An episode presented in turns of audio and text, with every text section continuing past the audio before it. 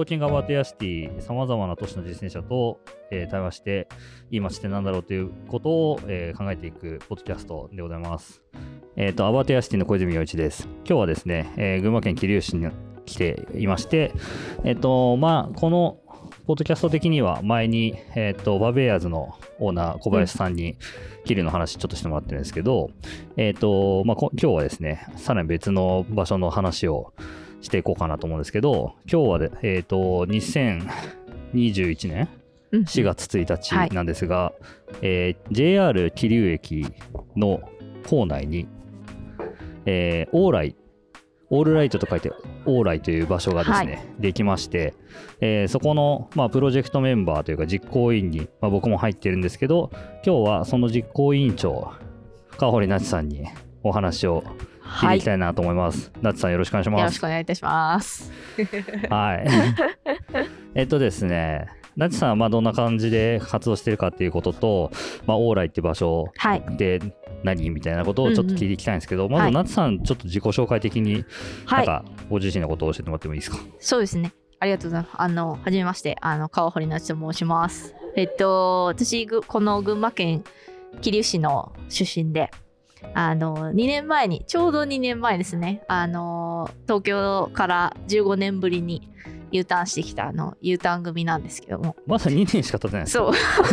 2年しか乗ってないんですよ。あそそうう、そうなんですよ。はいはいはい。であの最初あの今鶴舞っていう屋号でですね、まずゲストハウスをオープンしまして、うんうんはいでその後にえっとちょうどこの今ある蓬莱のあのある JR 桐生駅の本当目と鼻の先にあるあのノーリズコーヒーさんっていう桐生で人気のコーヒー屋さんの横にエントっていう、まあ、そのカレースタンドと雑貨のお店と、まあ、ノリズコーヒーさんも関わっててこう三位一体のお店を作ってで今あの桐生市民活動推進センターっていう桐生市の委託事業所であの一応スタッフとしても勤務していてで今回あの立ち上がったこのオーライに関してはこの桐生市民活動推進センターさんがあの全面サポートしてくれるっていう形で始まったプロジェクトでございましてでその実行委員会の今ちょっと委員長をさせていただいております。はい。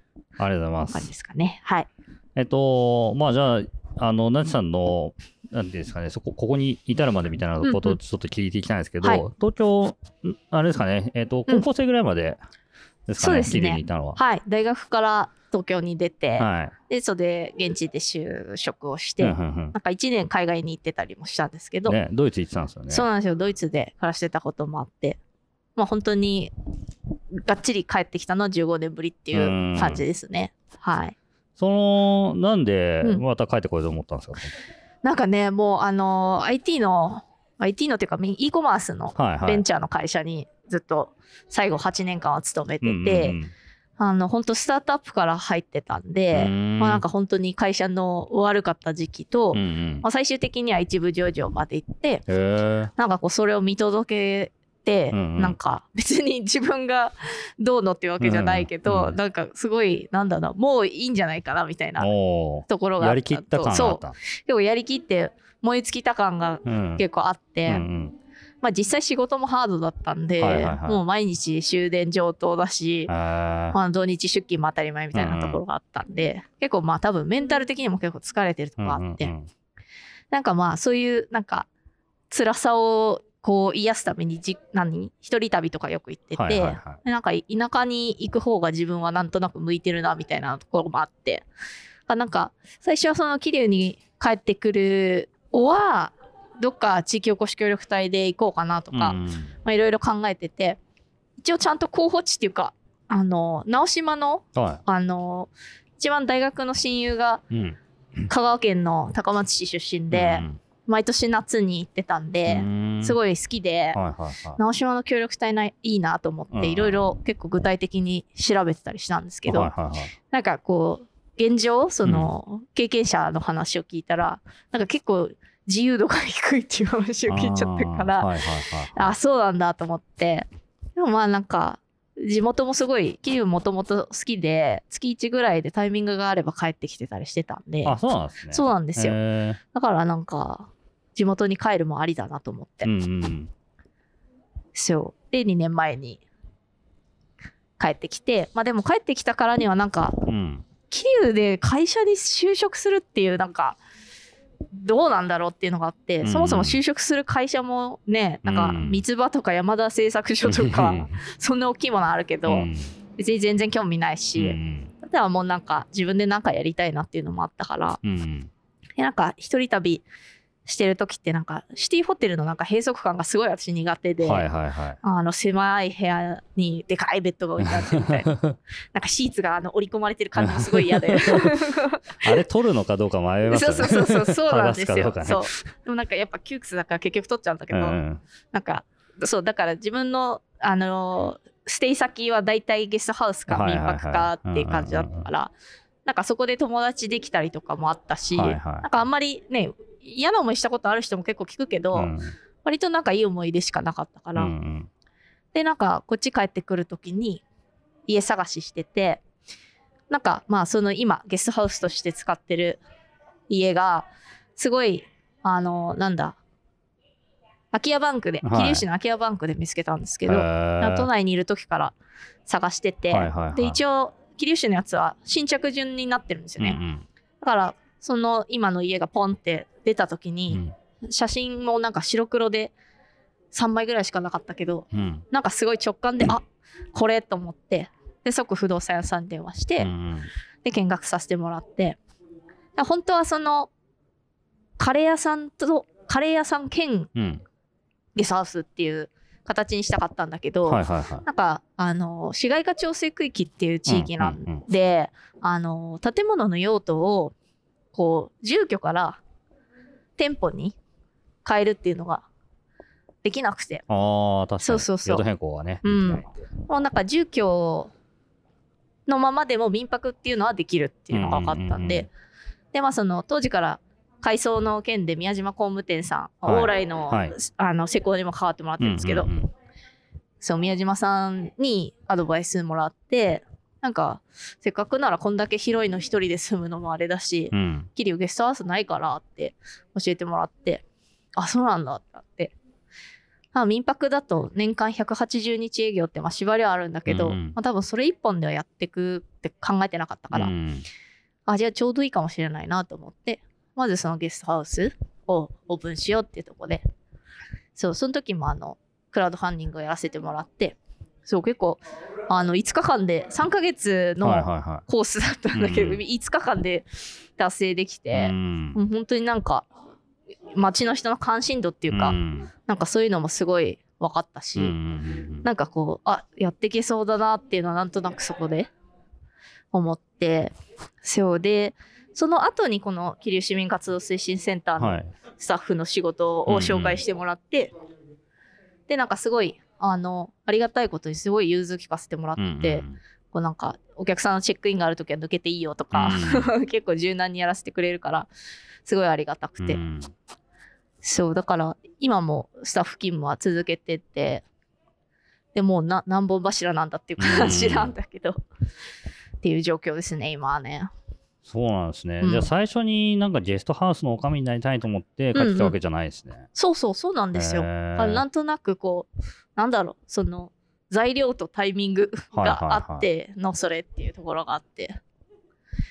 そうでもなんかその結局今ゲストハウスだけど、うん。結構コミュニティの場所にななんかコミュニティスペースみたいになってて、うんあの桐生のそのボーイスカウトはい。の人たちがうん。活動拠点で使ってくれてて、そうだから月1そこでキャンプやったりはいして、はいはい。なんかこの間も鶴間をお花でいっぱいにしようプロジェクトみたいのをうん。立ち上げてくれて、なんか敷地が広いその畑の一角をすごいお花で埋め尽くしてくれるっていうなんかすごい可愛いプロジェクトを やってくれたりとか、うん。結構やっぱ敷地広いかはら草刈りが大変だったんですよね。前は大家さんがやってくださってたんだけど大家さん亡くなっちゃって、うん。ちょっとこれどうしようってもうすごい途方に暮れてて、うん。そしたらそのボーイスカウトと出会ってでこうみんなが楽しく使えるように整備しなきゃいけないから、うん。それは僕たちがやるよって言ってくれて。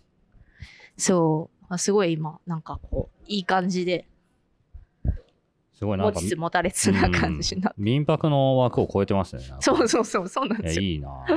ちなみにつ、鶴舞うっていう言葉はあれですよね。えー、上毛かるた。そうですあのそう群馬県出身の人たちは 馴染みに馴染み深いあの 僕なんかは群馬育ちじゃないんで、ちょっとにわかなんで、そこら辺はね、はい。ちょっと、あの、上毛かるた踏み絵が あるんじゃないかなと思って。いやーすごいですよ。本当にねあの小学生の時はあの練習が始まるのが大体11月なんですよ。はい。で11月に、その近くの公民館に集まっはい。て練習するんだけど、うん。7時にご飯食べたらご飯食べ終わったら公民館に行って練習して、うん駄菓子もらって帰ってくる。うんこれがもう毎日続くんですよ。2月まで毎日。ななるほど あ叩き込まれてるんですね。そうそうそう。もうそれがもう、なんて言うんだろうな。ルーティンみたいな。はいはいはい冬のルーティンってなってて。うんで、最終的に小学校の体育館で地区戦が行われるっていう。あ、じゃあそれ勝ち抜いてって優勝したやつとかいるんですかじゃいや、いるんですよ。だから、地区戦行くでしょ。うんで、市内戦になるでしょ。あ。はで、今度、県内に行くでしょ。はいっていう。い。で群馬県ナンバーワン。群馬県ナンバーワンチームみたいな。そうそうそうそう。そういうのがあって。だから、いまだにね、あの、覚えてるんですよね、大体。ああのもう、吸い込まれてるから、ちなみに鶴舞の下の句は？鶴舞う形の群馬県ですね。だそうです。だから、まあ、群馬県のマークが、えーあって、それが、えーカレー、旅するカレー屋と、はい。あれですね、民泊の方の屋号になってるっていう。共通屋号として、ロゴはちょっと変えてみたりして、うんうんうんうん。はい、使ってますね。いや、じゃあ、カレー屋さんというか、えっ、と、2店舗目というかですね、はいはい。エントはい。をやるきっかけはどんな感じだったんですか、そう、それも、あの、もともとそのノーリーズコーヒーのオーナーの小林くんうん。が。すごい仲が良くて、はそう、のりが、あの、まあ、今、エントがある場所ってもともと革細工のお店だったんですけど、その革細工屋さんのオーナーさんが、俺ちょっとここ出るからうん。横開くけど、のり使えばみたいな感じで、借りればいいのにみたいな話を持ってきてくれたらしくて、で、なんか、すごい家賃も格安なんですよね。そう。で、なんか、のりは自分一人だけでも借りようかなって思ってたんだけど、うん。一人にしてはなんか、まあ壁で仕切られちゃってるし、普通に。うん。別店舗だから、うん。ちょっと全部見守れないなっていう、こう、うんうんうん。見てらんないからっていうのも思ってたらしくて。それでなんか、なっちゃんなんか一緒にやんないみたいなことを声かけてくれて。で、なんか、あの、二人じゃなくてなんかもう一人ぐらいいるといいよねっていう感じで。で、なんか、あの、もともと知り合いだった清水舞さんって、あの、オーライの実行委員会にも入ってもらってる、グラフィックデザイナーの方がいて、彼女はずっと雑貨屋さんをやるのが有名で、うんなんかこう、いろいろずっと桐生市内とか、まあ、太田とかも、あの、店舗兼住居をずっと探してて、うんそう、でもなかなか見つからないんだって話聞いてたから、あ、し舞さんいいんじゃないかなと思って、うんうんで、パッて声かけたら、もうなんか、物件見る前に、あ、もうやるって 言われて、なんか結構二つエンジンへで、ー。そう、それが去年の5月ぐらいかな。その話が持ち上がったのが5月ぐらいで、で、6月から3人で借り始めて、うんうんで、掃除するところから始まって、まあ、それぞれ3人仕事を抱えながらなんで、まあ、合間時間が合う時にうん壁塗ったり、なんかいろいろ家財道具買いに行ったり、なんかそういうのをずっと続けて、11月の1日にオープンしたんですけど。11月1日？あ、そっか、すげえ。いまだ1年経ってないですねとか言い 言いかけたけど、半年ぐらいしか経ってない。半年も経ってないかう。ん。そうそうそう。すごいな。いや、僕らも夏に来て、確かになんか壁塗ってるところに来ましたね。そうそうそうそうね、来てくれましたよね。うんすごい。汗だくでペンキ塗ってるそうそうそう。すごい、まあめちゃめちゃ行動力あるんですけど、う。ねいやーなんか、なちさんはそのね、15年ぶりにこう帰ってきて、まあ、はいはいたまに帰ってきてたとは思うんですけど、うん言っても、大人になってからほとんどいないわけじゃないですか。で、まあ今、桐生って、あのまあ、すごく、まあ、いろんな U ターンの人とか、うん。I ターンの人とか、まあ、うん。めっちゃ増えていて、で、しかもそれが、あの独立してお店をやってたりとか、うんうん。はいはい。まあいろんなこう、クリエイティブな仕事をしてる人たちが多い。のがすごく面白いところなんですけど、そのナッツさん自体が2年しかまだ経ってない中で、うんどうやってこう友達を増やしてったんですか？あねなんか今はね正直仲のいい人たちってもう本当ここに帰ってきてから知り合った人たちばっかりなんですよ。ううなんか私高校も前橋行っちゃってたから、はいはい。なんか中学の同級生小中の同級生とか全然関わりが今もうなくなっちゃってて、確かにそうっすね。そうだから中学から？前橋？うん、中高行く？あ高校そうけ高校からだから、はそうだから小中まあねでも残ってるこの辺に住んでる人もいるけど、やっぱりもう子供何人もいてお母さんで忙しかったりするから、うん生活リズムとか考え方とかねうん。うんなんかやっぱりちょっと合わなくなってきちゃうとこもあるからそうだから全然あのもともと知り合いだった人たちは今のところ一人もいなくて、うん。そうななんでしょうね。でもやっぱり、うん。なんだろうな、まあ、それぞれやっぱり今仲良くしてもらってる人たちって自分たちでなんか切り開いてやってる人がやっぱり多くて、うんうんあとなんだろうな。なんていうかその興味の矛先っていうのがなんとなく近い人が集まってるっていうか、移住してきてる人に関してもさっきね大将さんもちらっと寄ってくれたけど、うん夫婦の彼らのそうだけどなんとなくこうこの桐生でどういう風にやっていきたいとか、うん。何をしたいとかっていうそういう方向性っていうのが完全に一致してるわけじゃないけどすごく近いところにあって、がもうみんなではそのなんだろう街づくりって言って話してるわけじゃないけどはいはい。桐生のこの先とかうん。何をしたいみたいな話してると、もう全然話止まらない、うん。ずーっと喋ってられるみたいな。おそうだからなんかそういうのでぐっとこう仲良くなってったっていうか、うん。短期間だけど密な時間を過ごしてるというかあとはそうだな。お店同士をがなんかこう、まあ、パーベイヤーズさんとかもそうだけどあのパーベイヤーズの小林さんとかもなんか遊びに行くとこれどこどこの誰々とかってすごいすぐ紹介してくれてうんつなげてくれたりとか、まあ、今回その昨日から産声さんーはい。でとこを使ってクラウドファンディングが、うんうん。往来のクラウドファンディングが始まりましたけどその産声さんも小林さんが紹介してくれたのがきっかけで、なんかそうだから結構みんななんていうんだろうな。みんな人をつなげたがりじゃないけど、うん。なんかそういう人が多い気がする。そうそうそうそれもなんか結構友達が増えたきっかけでもあるのかなっていう。人が人を呼ぶじゃないけど、うん。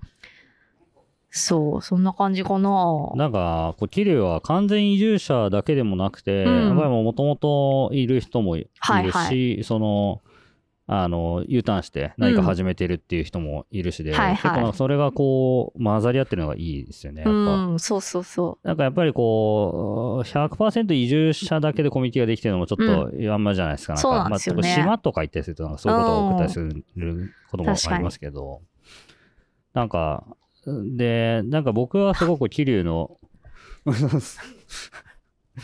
あの、あ今もすごいもう誰からもリスペクトされてるうどん屋さんの 清水さんがちょっと通りがかって挨拶して桐生のみんなの兄貴がちょっと顔出してくれたんで。あの、本当本当ね、あの、うどんで平和感謝っていうことは毎回 言ってるんですけど、いや、まあ最高です。でも本当有言実行の男、本当に平和うん作ってますね。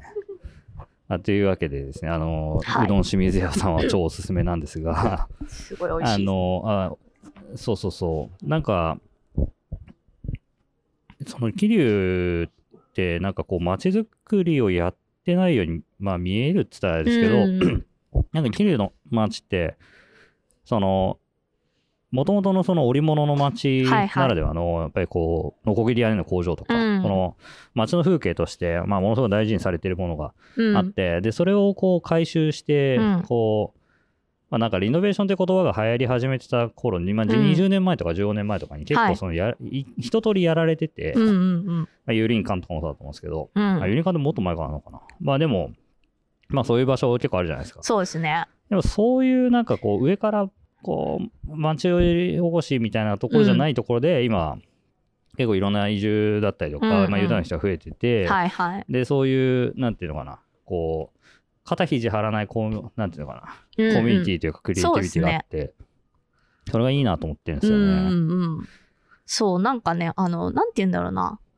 多分ちょっともうちょっと上の世代の方になると、うん。ちょっと干渉しちゃうところもあるんだけど、うんうんうんなんか今のこの、特に我々世代から下の人たちうん。は、なんかすごい、なんて言うんだろうな、距離感が絶妙で、うんなんかべったりしすぎてるとちょっと疲れちゃうとかってところもあるじゃないですか、一緒に仕事をしたりなんか一緒にやろうとすると。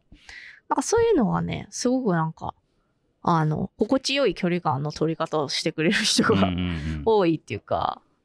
なんかそれもすごいあのいい雰囲気を作ってる要因なんじゃないかなと思ってて、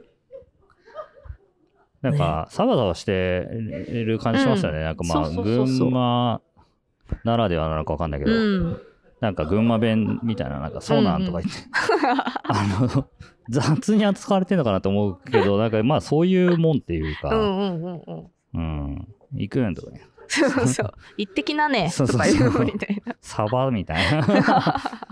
なんかそういう雰囲気がこう街に、まあ、出てきてるっていうか、うんうんでまあ街の余白もすごいいっぱいあるし、そうですね。まあでもなんか今はちょっとあのそれこそパビアーズまでちょっと1往復ぐらいしてきて、はまあやっぱりまあなんかし風景としてのなんか、あのなんていうのかなシャッター商店街みたいなのは、うんまあ依然としてすごいあるじゃないですか。はいはい。でこんだけこういろんなクリエイターだったり面白いお店が増えてるのも珍しいんですけど、うん。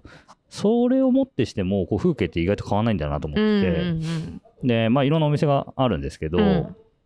なんかまあそれぞれ結構点在してるっていうのもあるうん。とは思うんですけど、そうでやっぱりなんかこう次はこう風景作っていくっていうところもあるのかなと思って、うんうんで、まあ、今回そのオーライっていう店を、はい。あの作ったんですけど、まあ、ちょっと改めて説明的に、はい。あのするとあれですよね、うん。えー本当に JR 桐生駅の方の、うん。えー改札の横。そう本当に構内ですね、もともと駅そば屋さんがあって、で、まあ、そこが2年ぐらい、うん、23年？23年前ぐらいに閉店して。空き家という、空き家っつうか空き店舗みたいな、うん、そう。空き家期間は3年ぐらいですかね、うん。だからただの箱があるみたいな感じで。暗い汚い箱があるみたいな。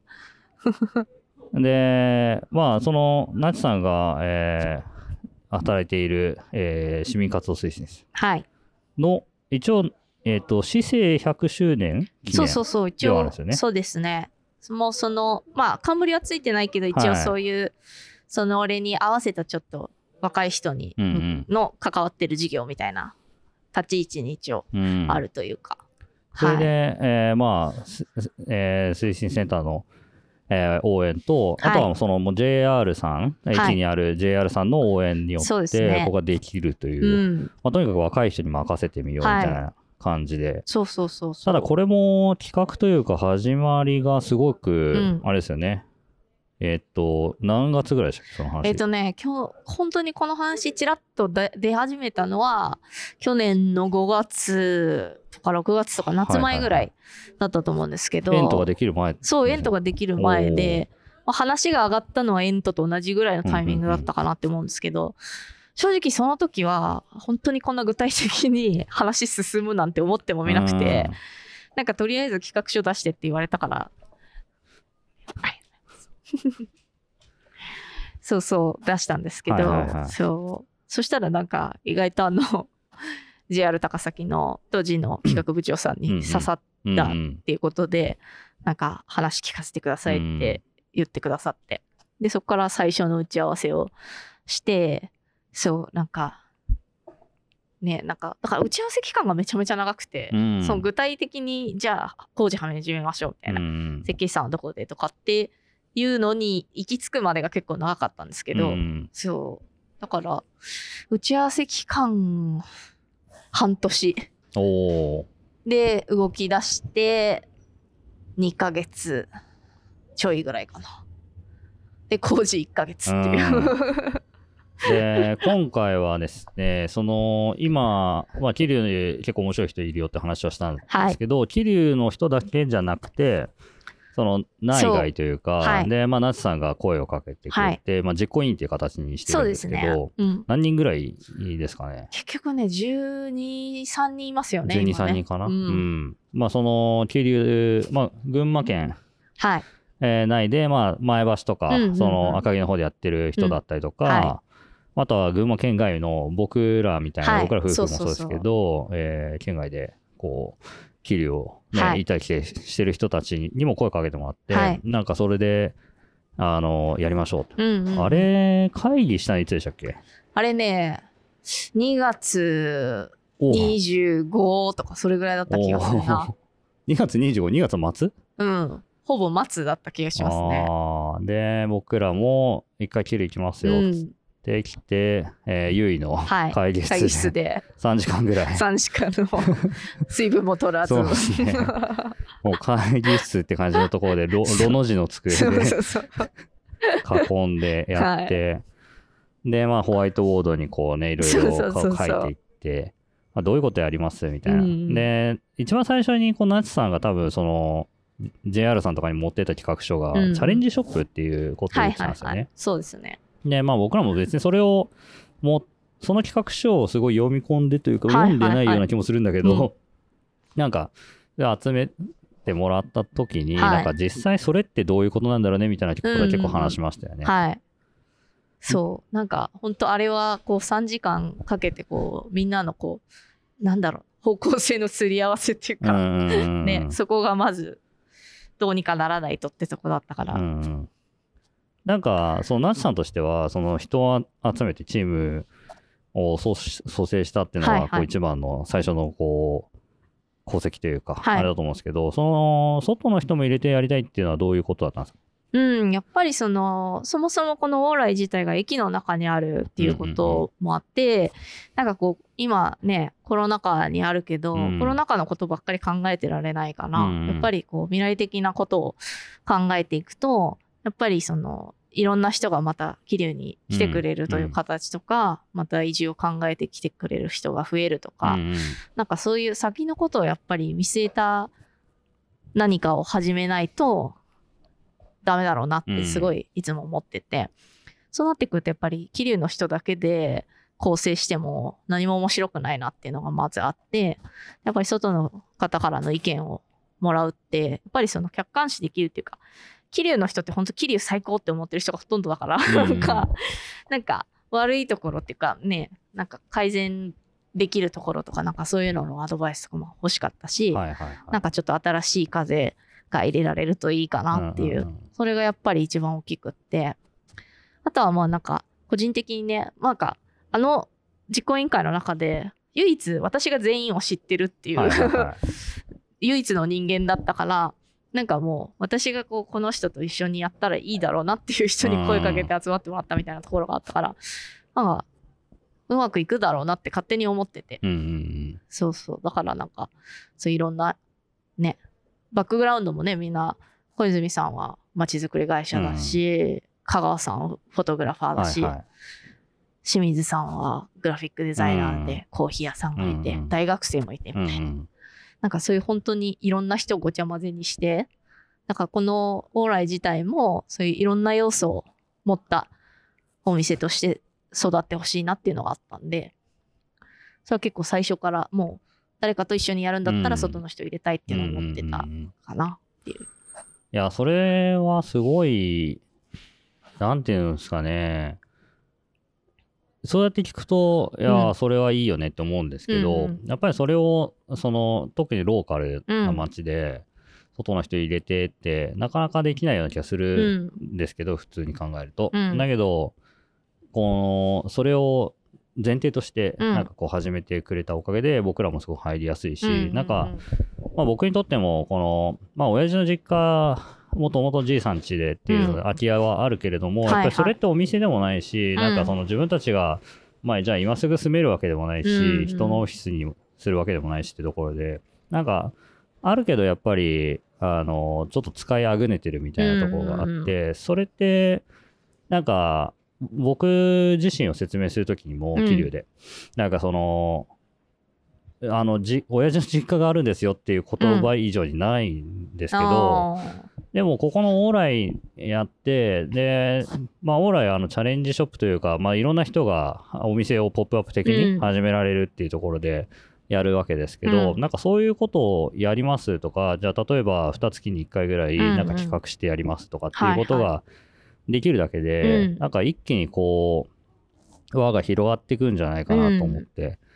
だから僕も、えーまあ大体その、そうですね、この桐生にその墓参りというかじいさんばあさんに会いに来る以外でちゃんと来るようになったのはここ、まあ、45年ぐらいの感じなんですけどまあそはいの間にパーベイヤーズができたりとか、うん。まあ、プライレートさんができたりとか、はいはまあ、そういうところもあるんですけどやっぱりそこまですごく地道になんていうのかなあの地道にっていう別になんか努力してたわけじゃないですけど、うんうんこうお店に行ってうん。ちょっと話をして、また行ってみたいなことを繰り返して、こうつつないできたうん。なんかこう地元こ桐生の縁みたいなものがうんなんかこれを通してさらにもう一なんか加速的に増えていくんじゃないかなってはい。思っていて、はいはい。だからそういうことを作ってくれただけでももうオーライ成功なんじゃないかな。きっかけを作ってくれたっていう。意味そうそうそう。でいやー素晴らしい。いや嬉しいですね。なんかそう言ってもらえると。いやなんか結構桐生出身の友達とか知り合いが多くて、うん。あの桐生、まあ、高校生まで桐生に行ったとか、うんうん。あと旦那が桐生出身でとか奥さんが桐生出身ではいみたいな、でまあ、そういう人もいるしその3年ぐらい前にその桐生ん？3年前？2年前？に、うんそのでまあ実家あるっていうことをきっかけに、うんうん。あの友達をたくさん連れてきてうんうんうん。見てもらってるんですけど、はい。でまあその時に来た人とかはもうやっぱり桐生いいよねみたいな感じで、まあ、ずっと思っててはくれてるんで、うんうん。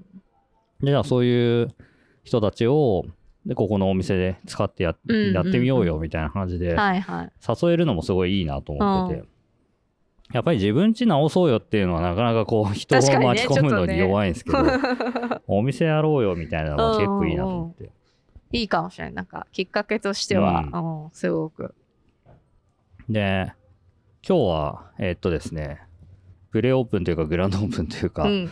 なんですけど、まあうん今日だけ、えーっとポップアップが出てて、今日はどんなお店が出てる感じ今日はねえっと桐生市内であの桐生製船さんっていう旗屋さんがあって、はい。そこから生まれたファクトリーブランドでシルキさんっていう、あのシルク製品をあの作ってらっしゃるブランドさんが出ていただいてるのとと花の西原さんっていうあの本町一丁目うん。のあの重要伝統建築群の本当に老舗のお花屋さんの2店に一緒に出てもらって、すごいねなんかあの商品も売れてるし、うん。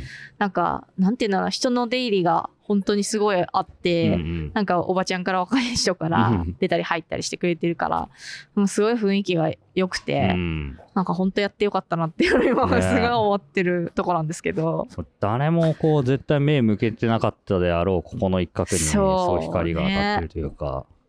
すごいですよ本当。えっ、と建築はですね根岸さんという、まあはい、根岸建築スタジオさんはい。の、えっと、桐生市の新里町。はい。ちょっとあの離れた場所なんですけどそこでねあのご実家の一角をあの DI DIY でアトリエにされてうんうんヤギも飼ってるんですけど、うんうん。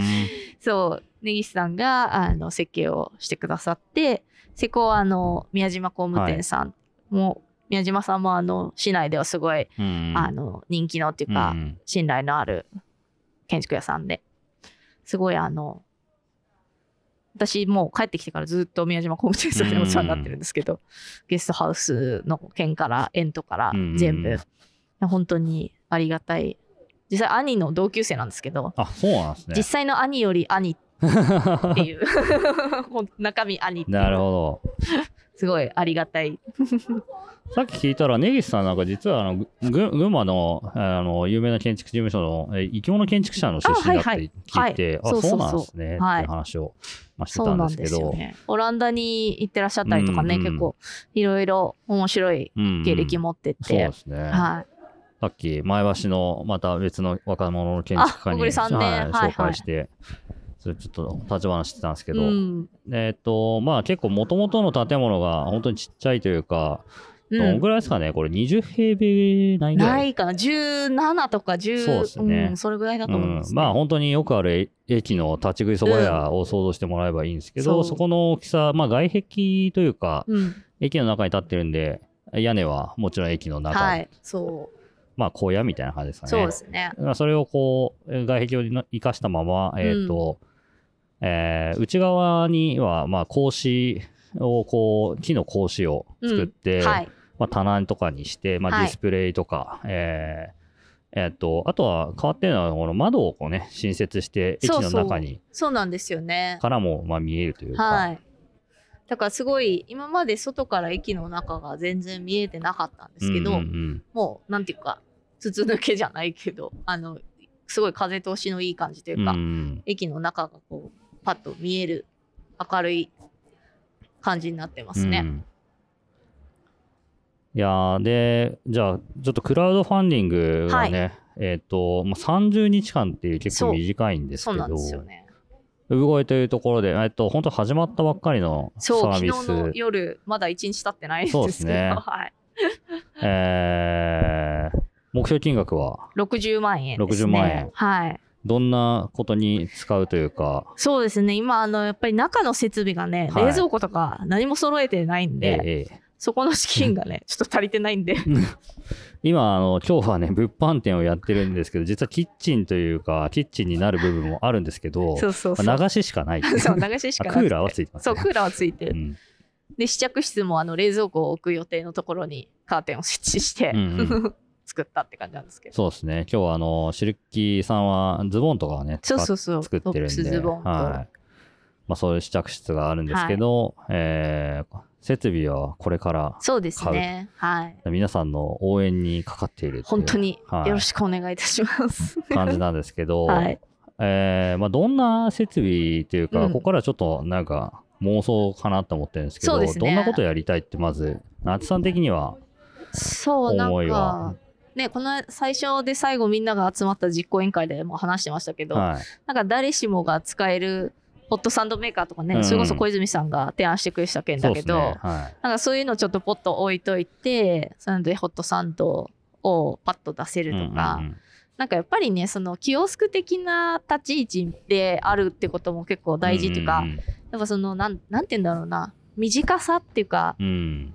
こう日々のこう暮らしに溶け込む場所うん。であってほしいっていうのもあって、まあ、今日みたいに展示販売で素敵なのばっかりっていうのもいいんだけど、うんうん。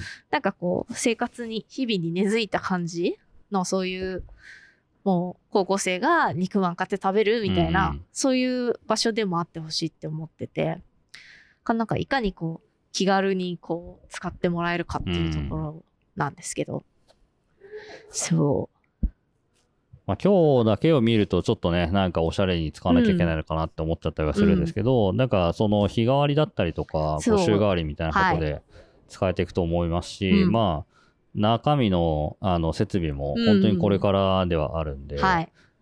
なんかあのお僕らが想像してないよううんな使い方ができるといいですよね。そうですねねえそうじゃあここからはもう一人あの僕の 奥さんの、えー実行委員会入っている、はい。海さんに。はい、聞いてみましょう。どんな使い方したいかなと。か、はい、私個人的にはなんか読書会をしたいなっていう妄想を持ってるんですけど、はい。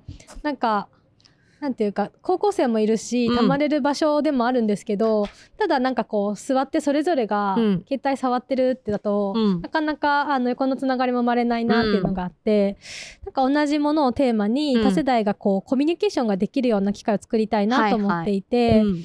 まあ今こういう時期でもあるので、うん。なんか食べ物でっていうのもなかなか難しいのかなって思うと、うん。少しこう学びの要素も入れつつ、うん。なんていうかカルチャー的な、うん。あの面もこう補えるというか、カルチャー的なことも発信できるような場所になるといいんじゃないかなと思っていて、うんあの一つの本をテーマにうん。こうみんなでこう縁になって話し合うみたいなうん。ことができるといいなと思ったり、うん。それがこう定期的に開催されることでなんかその読んだ本を、えー、と学んだことうんうんうん。を生かす場になってもいいんじゃないかなと思って、なんかそういうのをやりたいなと思ってます。うん。いいですね、うん。なんかそうやっぱただのチャレンジショップっていうよりはそのコミュニティスペース的なうん。位置にいてほしいっていうのはあってだから今ふみさんが言ってくれた学びの場になるとかっていうのもすごい素敵だなと思って、うん。あそれこそねちっちゃい子供がお店を自分たちで切り盛りすることでなんかこうお金の感情の仕方を学ぶとか、うん。仕入れにはこれぐらいかかるんだなとか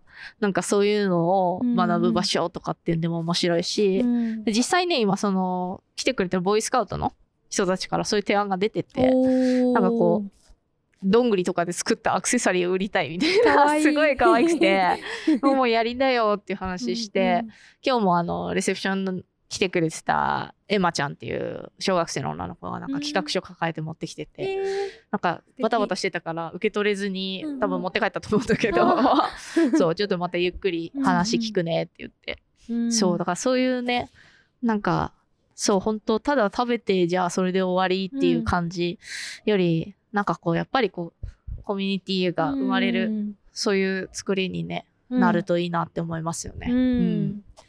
なんかち箱としては小さいけど、うん。なんかやっぱり駅の前え駅の中だから、うん。そこからこう出発点となって、うん。こう桐生の街に広がっていくっていうのもできそうだから、そうですうんね。なんかいろんな可能性があるなと思って、ね、はい、本当。楽しみです。いや本当楽しみですよ。うん。そう。なんかこんだけ本当人がね出入りしてくれてるこうのん空間、うん 本当になんか久しぶりに見たな。うん しかもみんなねなんか楽しそうにそう本当ね楽しそう期で待。を持ってきてくださってるなと思うから、うんうん、すごい。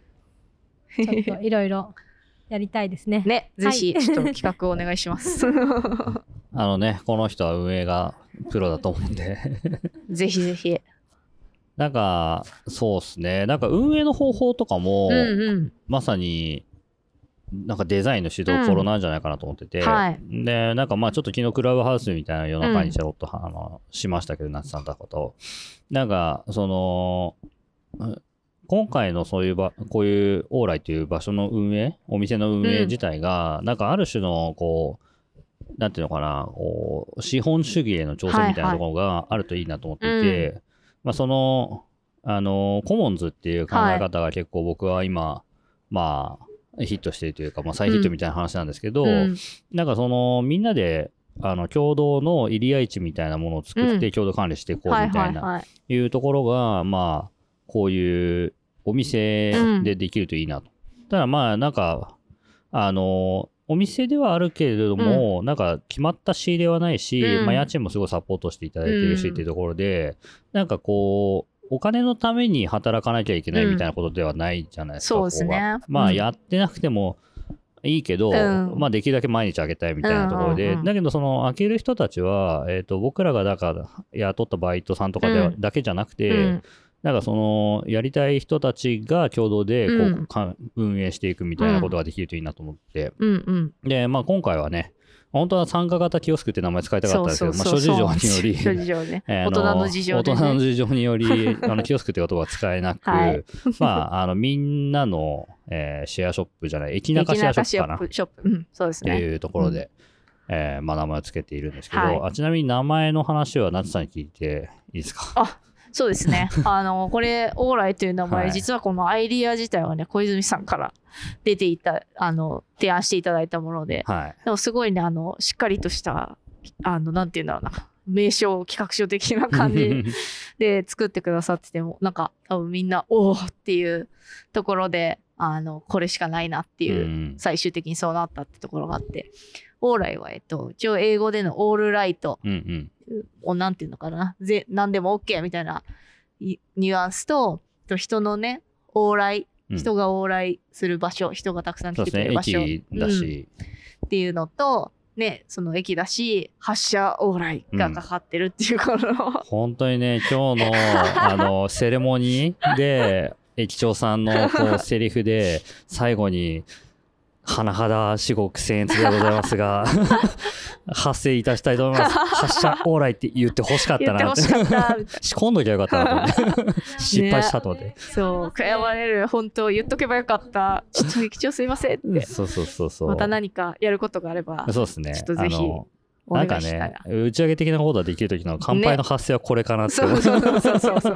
発車、あら そうそうそうそうそうねえ、楽しみだなう。ん。なんか、あのーでですね、ここにオーライっていうのができて、その清水舞さんが、まあ、グラフィックデザインをしてくれてるんですけど、おワンコが来た。の真っ白なでかい こんにちは。こんにちは。こんにちは。こんにちは。えいらっしゃい。いらっしゃ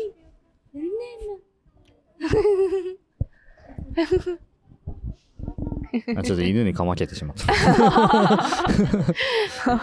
あのね、グラフィックデザインもすごいこう、なんか、あの、オーライっていう名前とかは、こう僕的には、なんかこう、みんなが一回は聞いたことあるというか、言ったことがあるような、耳馴染みがよく、かつ、こう、抜けてる感じっていうか、んんん。そうですがね。いいかなと思ってて、で、それをこう見、見事にというか、こう、風にね、こう舞ってるような、オーライってカタカナで書いてあるんですうけど、ん。カタカナがあって、まあ、その下にこう英語でオールライトって書いてあるんですけど、うん。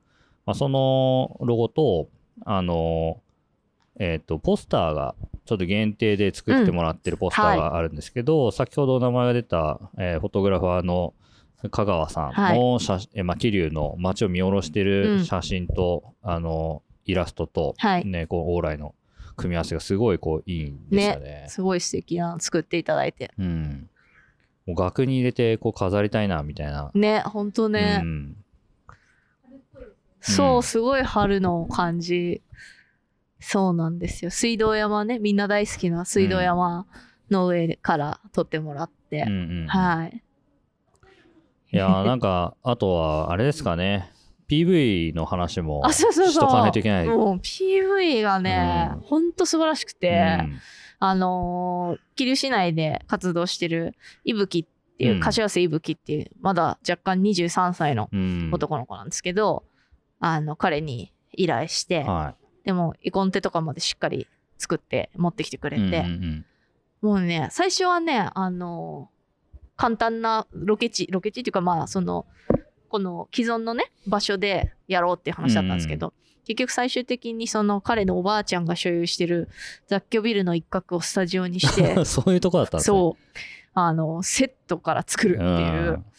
そう、だから、あの、もうほぼ一人で、いぶき一人で、はい。もう私もう全然そんなの手伝ってられなかったから、うんいぶきとまあ多分2人ぐらいお友達が手伝ってくれたのかな、だからベニヤを窓に打ち付けるっていうところから始まって、で床にもベニヤ貼ってそれを塗って、でそれをなんか123シーン分かれてるうちの1と3は同じ柄なんだけど2だけ色が違うんですよね、はいはい。なんかちょっとポップな感じにしたいっていうので、それを1日で塗り替え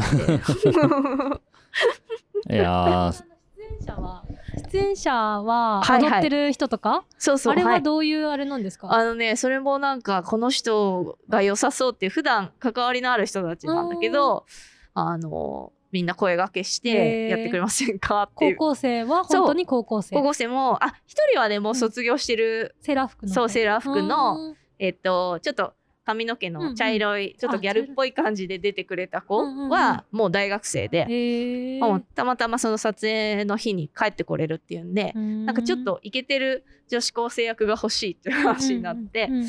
そうその子にも女子高生役をやってもらって、でおばあちゃんは、うん。あのピンクのジャケット着たおばあちゃんは市民活動センターの役員さんで、あきそう。今日もいらっしゃって今日もいらっししゃっててすごい映像楽しみにしてくれてたみたいですごい喜んで見てたからよかったと思って、そう普段はねすごいピシッとシャンとしたおばあちゃんなんだけどあの撮影の時だけはちょっとおばあちゃん感強めでお願いします そういう指定を出して、そう。あの本当なんかあの PV うもん。高校生もいれば、あのおばあちゃんもいてそうそうそう世代な感じがね良かったですよね。そうなんですよなんかあれでやっぱ表現したかったのは、うん。こうどういう世代の人もどんなあのなんだろうバックグラウンドの人もうん。主役になれるんだよっていうのをうんうんうん。映像で表現したくて、であの楽曲に関してはあのキリを中心に活動してるあの今ビクター所属のはい。ドングリズさん。もう、アップル一押しアーティストになっ アップルて。一押しアーティストでうん。今上がってる、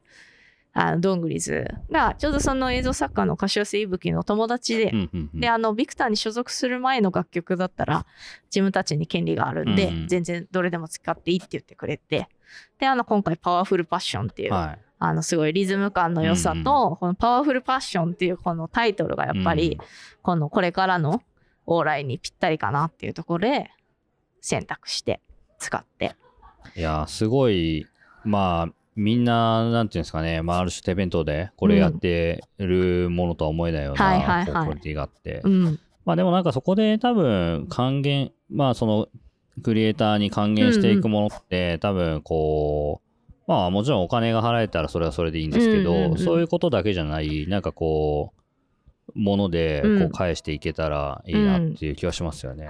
あちょうど今あの今映像に出てくれていたあまねちゃん女子高生役のあまねちゃんです。こんにちは。今お店にあ遊びに来てくれたっ今て感じで。ねありがとう、は ゆっくり見てください。今ね、僕らあの、外で収録してるから、こういろんなが人がね、こう来てくれてるんですけどてる中ね。うん。いや、でもなんか、高校生たちもやっぱり、まあ、もともとのこの駅のあれを見てると、本当になんか、まあ、ベンチ座って、そうそうそう電車、まあ、まあ、電車もね、別にそんなたくさん両毛線も走ってるわけじゃないんで、うん30分に1本ぐらいしかないでそうですからね。ね。そ そううそうそう。まあ、桐生、あ桐生から、えっと、まあ、えっと、前橋坂崎方面に行くか、まあ、大山方面に行くか、みたいな感じなんですけど、うんまあ、やることないうん駅ですから、うんコンビニもないですもんね。そう、コンビニもね、ちょっと歩くんですよね、やっぱね。そうなんですよね。僕もね、こっから一番近いコンビニどこかって言われたらちょっとわかんないです。そうですよね。そうそうそう。前、えなんか駅裏のホテルに泊まった時、本当になんかコンビニなくて困った記憶がはい。ありますけど、うん。いやーなんか、そうですね、すごく、こう、新しい可能性だけは秘めている場所で、本当に。うんまあ、ちなみに今後は、なんか決まっている運営とか、うんうん。そういう出店者みたいなのはいたりするんですか？えっとね、今、その、さっきもちらっと話したかもしれないですけど、あの、ふふふさんがね、はい。ボードゲーム固定水曜日に、水曜ボードゲームの会、略して水ボっていう、はい。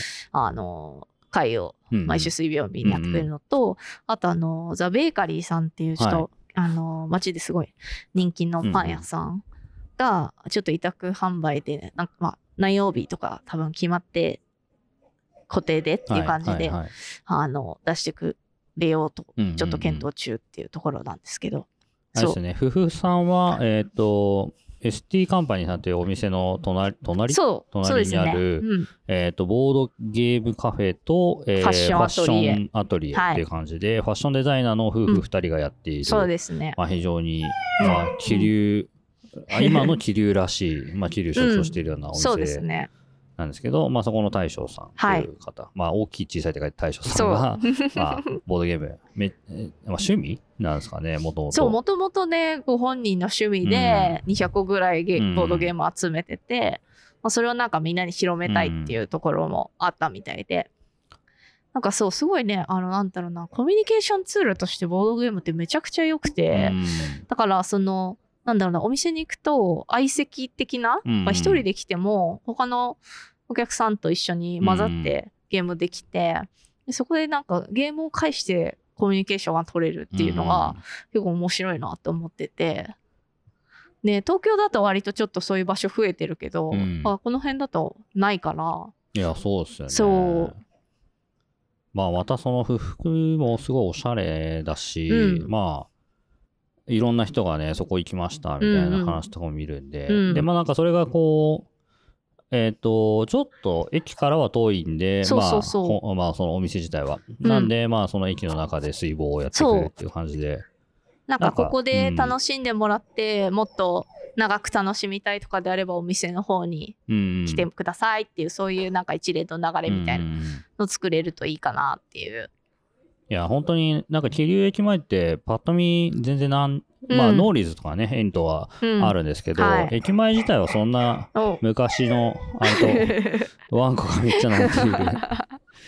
なんで、はい。その、ここが、えその桐生の街の入り口としていろんな人が紹介できるとうん。いいですよね。いいなと思ってますね。うん、本当になんかご飯屋さんとかもさっきの清水屋さんとかも結構遠いんで、そうそうそうそう。まあ、ね。くまあ、車があればということももちろんあるんですけど、うん。うん。まあ、その、教えてもらわないと分かんないですよね。うん。だか僕も最初、あれは、プライレートの上久保さんに聞いたのかな。うんうんうんうん。まあでもすごいこう、うん。教えてもらってからめちゃくちゃ行くようになったはいんですけど、はいはやっぱりなんかそういうこう知られざるというか、そのまあね、有名な観光地でもないですい。しね、うん、もそうもなんですよね。うんだから、そういう意味で、ここがいろんなものの入り口として、なんかこう出発点になるといいなっていう。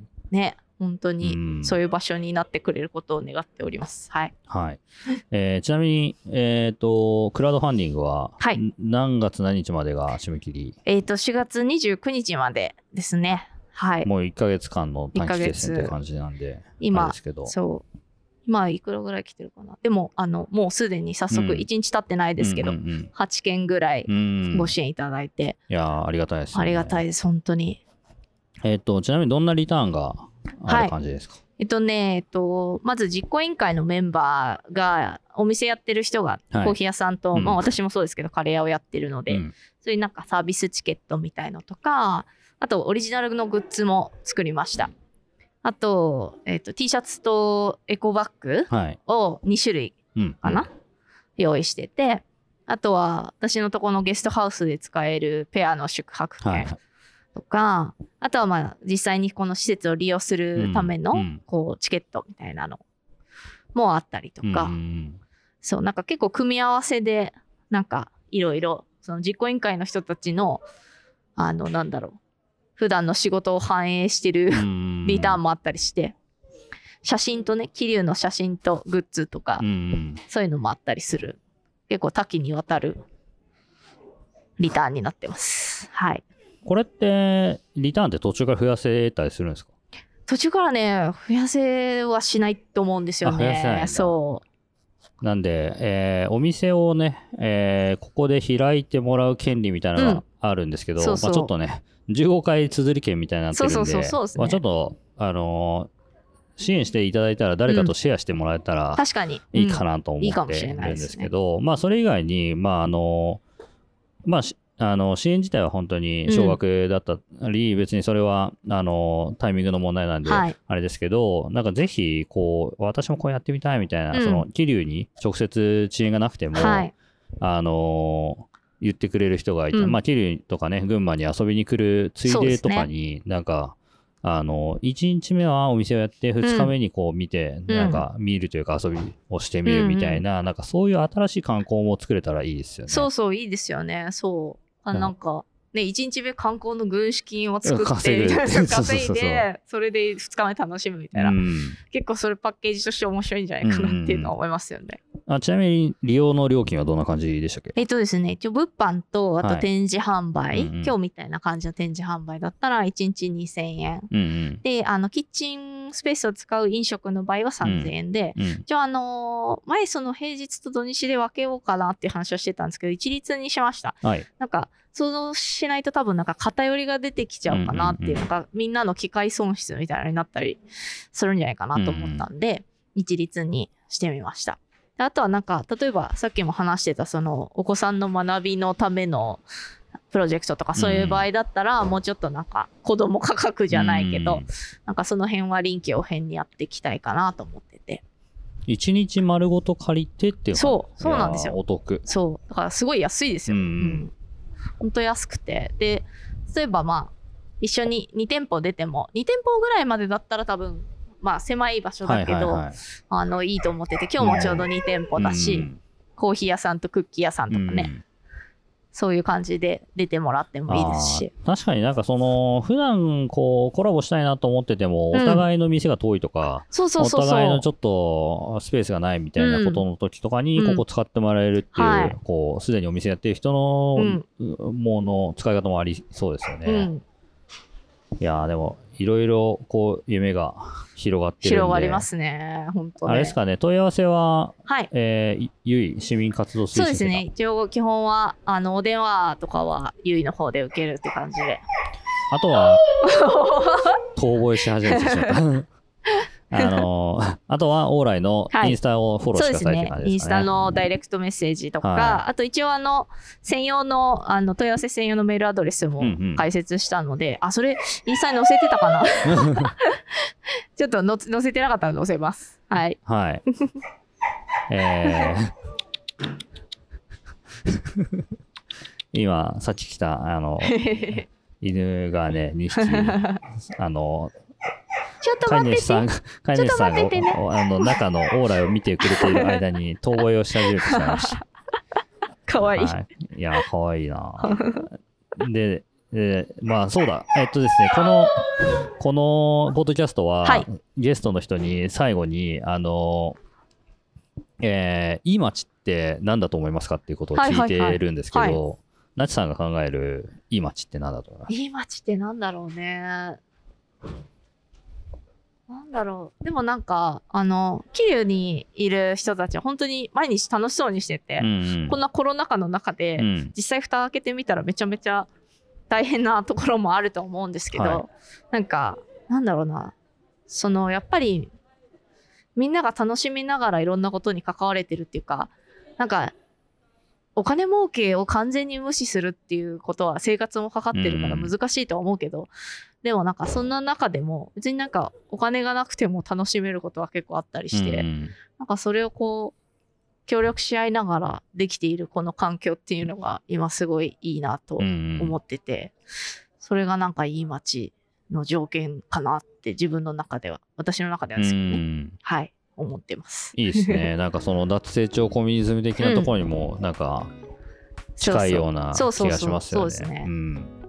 まあね、もともとなんか、そのココミュニズムみたいな話って、うん。マルクスが言ってたことなんで、ドイツとか、うん。そのベルリンとかもそうですけど、はい。なんかそういう、まあ、お金がないならないなりにやろうよみたいな感じとかもあるそうそうそうそう。から、なんかまだ、なんかそういうマインドもなんかなしさんの中にこううん。図らずもあるのかもしれそうないですね。無意識的に。少なからずね、うん。2年間ドイツで暮らしてるから、なんか。ねそれは私はあるかもしれないですね。うんうんうん。だからなんかここの前とかでん。なんかそのあげますボックスじゃないですけど、うんうん。いらないものをあげたりするじゃないですか、ドイツとか、うん。あのなんかあと街の中にこう本棚がうん立ってて、はいはいはい。あの自由に持ってっていいみたいなやつとか、なんかああいうのとかもだんだんできてくるといいねですよね。そうなんかその街中本箱的なのね、うんそういうのもいいですよね。うんそうそう本屋さんねね給料少ないと思うんで。そうこの辺ほんとないから。うんいやーもう1時間も喋ってしまいました本当に。いやありがとうございました。ありがとうございましたなんか楽しかったですあのーこれをね、本当に聞いて、まあ、一番はクラウドファンディングに投資してほしいですけど、本当ねにいろんな人に、あの使いに来てほしいですし、はいまあ、遊びに来てほしいなと。はい、ぜ。ひはい。お待ちしております。いや、本当に今日はなちさん、ありがとうございました。そして準備いろいろお疲れ様でありがした。とうございます。またこれから、ちょっとぜひ。そうですね、ちょっと一休みして、はいまた運営しっかりやっていきたいなと思いますので、はい、ご協力よろしくお願いします。こちらこそ、よろしくお願いします。頑張りましょう。はい、頑張りましょう。ありがとうございます。ありがとうございます。